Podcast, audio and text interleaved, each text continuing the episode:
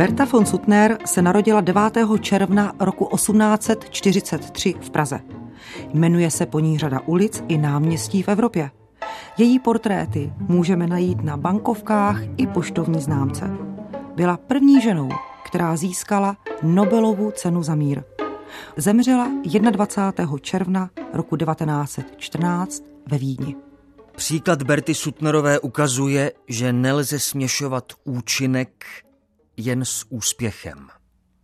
Napsal o ní, to už bylo po její smrti, spisovatel Stefan Zweig. Platí to pro život Berty von Sutner? Otázka na hosta dnešního pořadu, kterým je historik dr. Zdeněk Hazdra.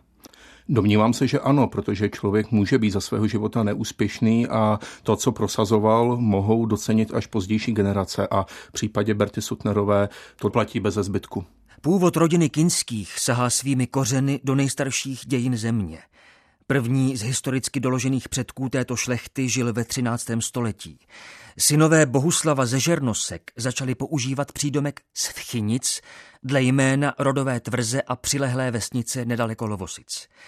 V průběhu dalších staletí prožíval tento rod dobrodružné osudy. Postupně získával a postupně ztrácel své statky a zámky. Nejprve rozšířil přídomek svého jména na Vchinsky, Svchynic a Stetova, později přizpůsobil rodové jméno německé výslovnosti a psali se Kinský. Uvádí ve své knize historik Ladislav Řezníček. Rodina Kinských proč? Protože Berta Sutnerová pocházela z rodu Kinských. Byla dcerou hraběte Františka Josefa Kinského, což byl vyšší důstojník rakouské armády. Problém byl ovšem v tom, že eh, její maminka pocházela z neurozených vrstev, což do značné míry i předurčilo nelehké mládí Berty Sutnerové. Narodila se v proslulém paláci Kinských, který se nachází na staroměstském náměstí. Bylo to v roce 1843. Bylo to v situaci, kdy její otec ovšem už nežil a rodina Kinských jí a její matku nikdy nepřijala do svých kruhů, nikdy ji nepovažovala za rovnocenou v rámci aristokracie. Bertino dětství a dospívání nebylo poznamenáno jen osamělostí. Zásluhu na tom měla paradoxně její matka, která se v duchu doby, poznamenané dekadentními náladami, pohybovala v předních evropských hernách a snažila se promarnit každou částku, která jí byla svěřena, půjčena nebo darována. Opět Ladislav Řezníček. Bylo prostředí, kde Berta vyrůstala opravdu tak problematickým? Situace rodiny opravdu nebyla finančně jednoduchá. Matka dostávala pouze jakousi vdovskou apanáž od rodu Kinských, majetkem žádným neoplývali. Berty se ujal její opatrovník, přítel jejího otce, hrabě Firstenberg, proto se také s matkou odstěhovala do Brna, kde se jí ovšem otevřely dveře ke vzdělání, sice nenavštěvovala veřejné školy, ale měla kvalitní guvernantky, vychovatelky, díky kterým se naučila několik světových jazyků, poznávala literaturu, umění, filozofii, humanistické vědy a později z Brna se odstěhovala se svojí matkou do Vídně, kde žili u matčiny sestry, tedy Bertiny tety. Matka chtěla, aby se Berta jednak dobře vdala za nějakého šarmantního, bohatého, dobře postaveného aristokrata. Ovšem to vzhledem k tomu neurozenému původu matky nebylo dost dobře možné. A z Berty také chtěla mít zpěvačku, umělkyni, což svým způsobem si do ní projektovala své nenaplněné sny z dob svého mládí, kdy byla talentovanou zpěvačkou a vzhledem k tomu, že se chtěla dobře provdat, tak jí ta dráha nebyla umožněna. Berta se jako zpěvačka neprosadila, jelikož se jí ani nepodařilo dobře vdát, tak se rozhodla jednak zbavit vlivu své matky a postavit se na vlastní nohy.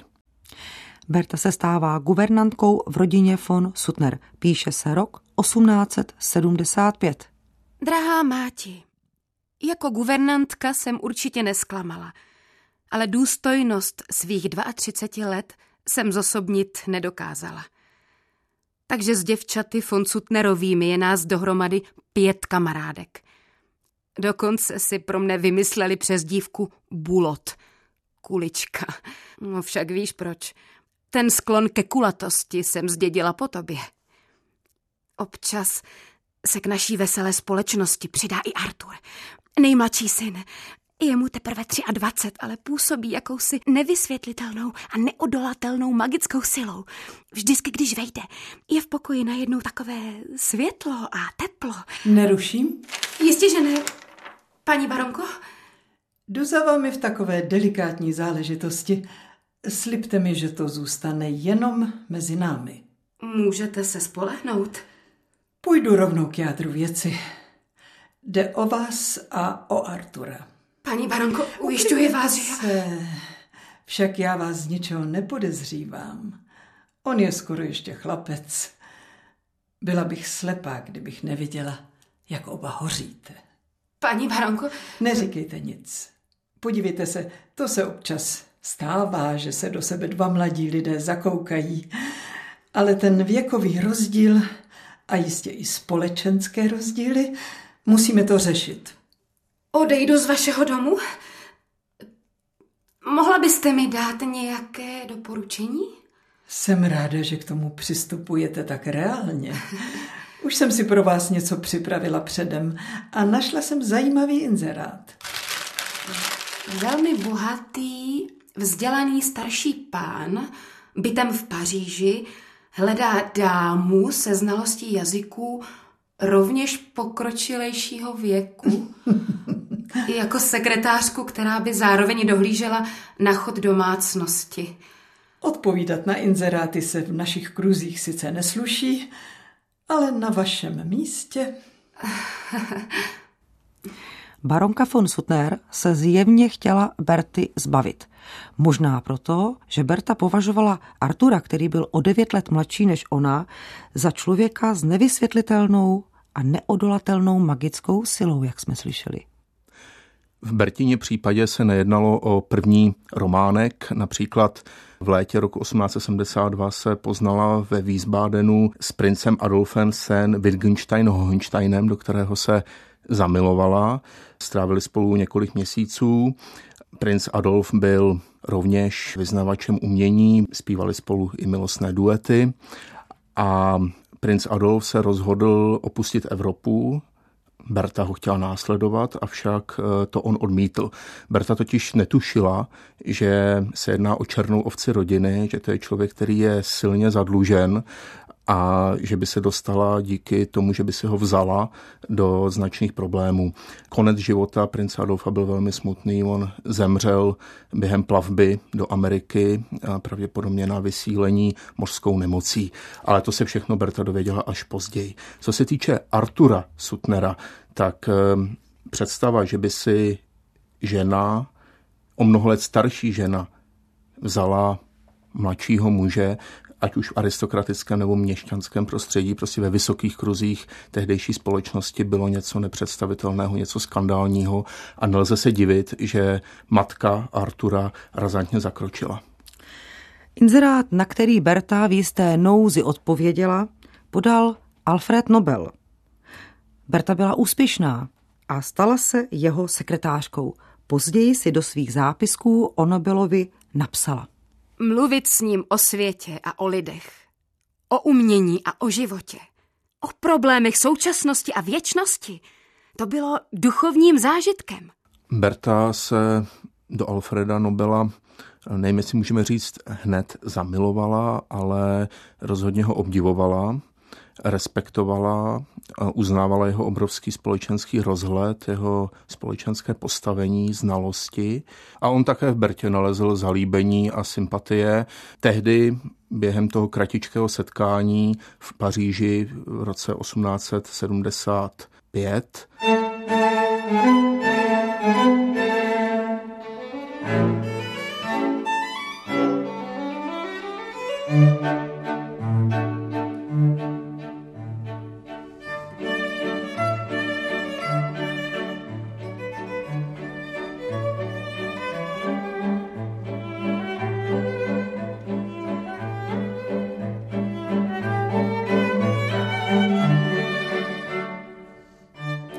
Ani ne po roce se ale Berta z Paříže vrací do Víně. Probíhá totiž tajná svatba mezi ní a její velkou láskou Arturem Sutnerem.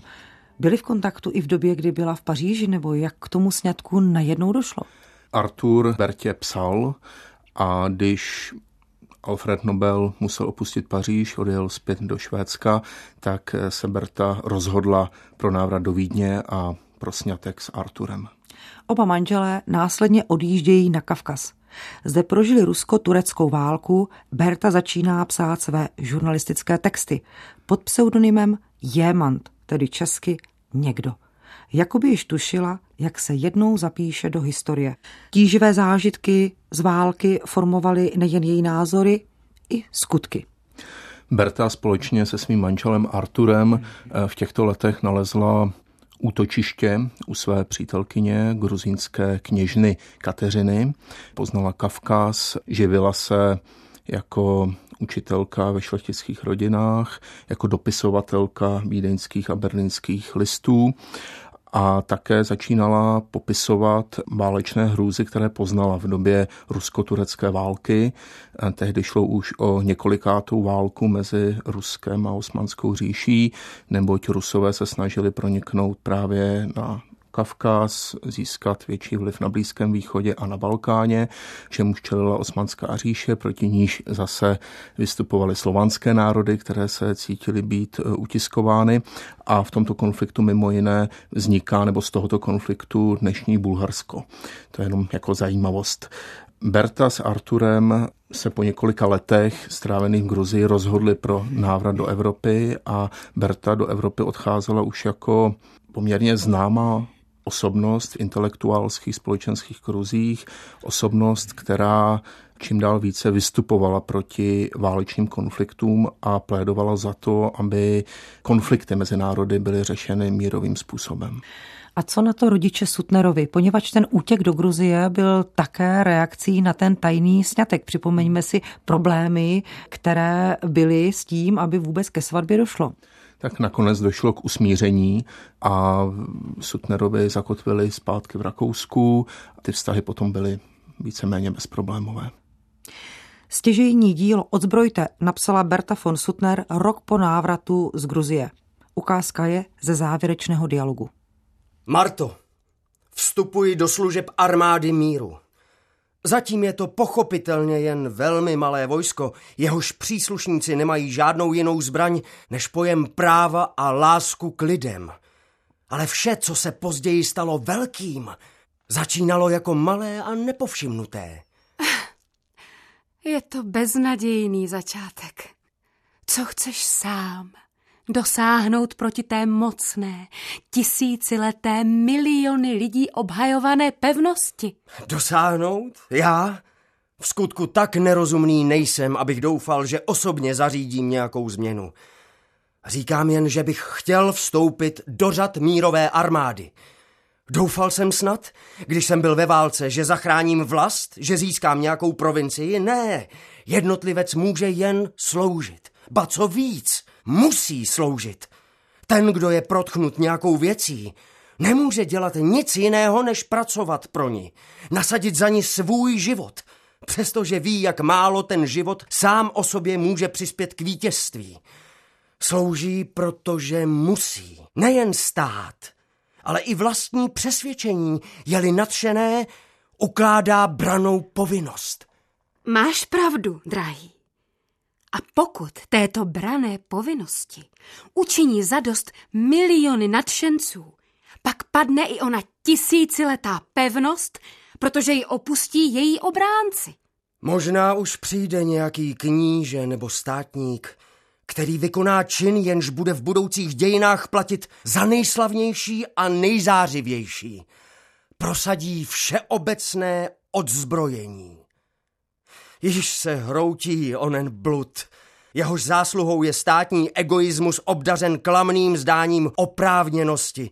Blud, že škoda jednoho je užitek druhého. Již svítá poznání, že základem veškerého společenského života má být spravedlnost. A z tohoto poznání vykvete lidství. Vznešené lidství. Kniha Odzbrojte vychází v Drážďanech, v Lipsku, ve Vídni. A zastavme se u toho, jestli opravdu tady je zcela zřejmý její pohled na svět, poněvadž dialog Marty a Tilinga, Tiling, který chce vstoupit do služeb armády míru, a má to být dle Marty beznadějný začátek, je také otázkou, zda vůbec mírové hnutí má smysl a jaká roli jednotlivce. Byly to hlubší filozofické úvahy Berty Forsutner? Takové hlavní poselství, které vysílá k veřejnosti, spočívá v tom, že opravdu i jedinec může, i když se to zdá na první pohled nemožné, tak přece jenom může pohnout dějinami, může změnit společenské dění kolem sebe. Také Alfred Nobel byl knihou Odzbrojte okouzlen. V dopise Bertě napsal – Právě jsem dočetl vaše obdivuhodné mistrovské dílo. Říká se, že existuje 2000 jazyků. Už 1999 by bylo příliš mnoho. Ale určitě neexistuje žádný, do něhož by vaše nádherné dílo nemělo být přeloženo, aby je lidé četli a přemýšleli o něm. Kolik času jste potřebovala na ten zázrak? Řekněte mi to, až budu mít tu čest a štěstí, abych vám stiskl ruku, jež vede tak bdělé válku proti válce. Přesto nemáte právo volat odzbrojte, protože sama používáte zbraně. Ovšem samozřejmě ty vaše, šarmantní styl a velikost myšlenek dostřelí mnohem dál než pušky, kanóny, děla a všechny ty ostatní pekelné stroje. Navždy váš a více než navždy Alfred Nobel. Kniha Odzbrojte vyšla také v českém překladu Vlasty Pitnerové, a to z podnětu Vojty Náprstka. Jak ji vnímalo české prostředí? Problematicky, neboť eh, Berta Sutnerová eh, prosazovala mírový dialog mezi národy. Ovšem my si musíme uvědomit, že tehdejší Rakousko-Uhersko bylo zemí, kde se mezi sebou střetávali nejrůznější národy, ať to byli Němci, Češi a další. A v tom vůbec českém prostředí ta eskalace česko-německých vztahů byla velmi silná. Berta sice věřila, na jedné straně, že pacifistické ideály mohou přispět k usmíření i těchto národů, avšak velice se zklamala, protože Například, když se pokoušela založit eh, mírovou společnost i v Praze, tak eh, těžce nepochodila a narazila na odpor pražských Němců. Skeptický, ale vůči mírovým snahám Berty Sutnerové byl i sám její velký obdivovatel Alfred Nobel. Setkali se v Curychu v roce 1892. Já přece dobře vím, že ani společnosti, ani kongresy nemají ve skutečnosti moc válku odvrátit. Jedná se mi pouze o demonstraci veřejného mínění ve všech civilizovaných zemích. Rád bych vaši činnost podpořil finančně. Tady je šek na 2000 franků. Děkuji. A nejen za sebe. Když dovolíte, zapíšu onu částku jako zápisné za členství v Rakouské mírové společnosti. Abychom si rozuměli, já nepochybuji o věci míru a její oprávněnosti. Pochybuji pouze o tom, zda ji lze vůbec prosadit. Poučujte mě, Přesvědčujte mě a udělám pro mírové hnutí velké věci. Slibuji vám, že vás budu o všem průběžně informovat a vlévat do vás nadšení. No dobře, zkuste to. Je tak krásné nechat se natchnout. Ale uznejte, není to paradox, že právě mírové hnutí má být podporováno z peněz, které jste vydělala na tak nemírovém vynálezu, jakým dynamit je? Berto, moje továrny možná skoncují s válkou dříve než vaše kongresy. A doufám, že v den, kdy se dvě armády budou schopny během jedné vteřiny navzájem zničit, se všechny civilizované národy zděsí a rozpustí svá vojska. Nobelův dynamit a zároveň tím také peníze pro rakouskou mírovou společnost. Berta Sutnerová eh, v těch 90. letech 19. století a začátkem 20. století byla velmi aktivní, co se týče pořádání a organizování mezinárodních mírových konferencí, kongresů. Zde například zmiňme podíl na Hákské mírové konferenci v roce 1899, na základě které vznikl dodnes působící mezinárodní rozhodčí soud a těch aktivit byla celá řada. Co Alfred Nobel? Alfred Nobel se rozhodl věnovat svůj majetek na podporu vědců, kteří přispěli pro pokrok lidstva a jedna z těch cen měla být udělována také lidem, kteří přispěli v oblasti porozumění mezi národy. To je ta Nobelova cena míru. V roce 1902 umírá Bertin manžel Artur Sutner. Její velká láska. Jak on vnímal její aktivity? Svoji manželku podporoval, sám měl určité literární ambice, nicméně uznával, že Berta měla větší literární a umělecké nadání a hlavně ji doprovázel během jejich cest po světě, neboť podnikala mimo účasti na o něch konferencích a kongresech i stovky přednášek, v rámci kterých propagovala mírové hnutí. Ona sama se stává první ženou, která získala Nobelovu cenu míru. Cestuje po celém světě a opravdu se snaží aktivně prosazovat to, v co věřila. To znamená, že opravdu je možné, aby národy našly porozumění mírovou cestou, nikoli válkami. Staré anglické přísloví říká, kolik cti, tolik Hany. Berta von Suttner se stala celosvětově známou osobností, provázelý obdiv a uznání, ale také posměch. V knize Vídeň literární toulky Dunajskou metropolí o tom Vladimír Fiala napsal. Velkým obdivovatelem Berty Sutnerové byl spisovatel Karel Máj, který se považoval za jejího žáka. Berta se stala předlohou k indiánské ženě v románu Vinetů, která je zcela rovnoprávná mužům a vyznačuje se vzdělaností a inteligencí. Za to ve Vídni se Sutnerové vysmívali. Zesměšňovali ji jako tlustou Bertu a posmívali se jejímu mírovému třeštění. Poté, co vyšel její román Odzbrojte, kritizoval ji Karl Kraus a posměšnou báseň na ní napsal i Rainer Maria Rilke. Vídeňanům vadil její internacionalismus a antiklerikalismus. Hovořilo se o ní jako o Češce, která nemá žádný pojem o národu a vlasti. Jistou ironií je, že obdivovatelem Karla Máje byl Adolf Hitler, takže při jednom čtení Májově v jednom sále seděl Adolf Hitler i Berta von Suttner. Říká se, že doma není nikdo prorokem. Z Prahy Berta pocházela a ve Vídni prožila většinu svého života až do své smrti. Přesto v obou místech, jak jsme slyšeli, vůči ní byly až výsměšné poznámky a pojmenování právě třeba tlustá Berta. Proč? Byla nositelkou kosmopolitního vidění světa. Ta národnost jako taková pro ně nepředstavovala nějakou velkou hodnotu. Ona věřila, že lidé mohou žít pospolu, i když jsou různé národnosti, mluví různými jazyky, mohou si rozumět, nemusí se nenávidět, nemusíme se sebou válčit. Každá válka dává se mě pro další válku. Jeden z výroků Berty von Suttner. Jistou ironií je, že umírá 21. června roku 1914 a tak se naštěstí nedožije počátku ničivé první světové války. Proč můžeme zařadit Bertu von Suttner, rozenou kinskou, mezi osudové ženy? Otázka na historika doktora Zdeňka Hazdru protože ovlivnila hned několik mužů, které ve svém životě poznala, ať to byl Alfred Nobel, nebo její manžel Arthur Sutner, či zmiňovaný Karel May a celou řadu dalších samozřejmě.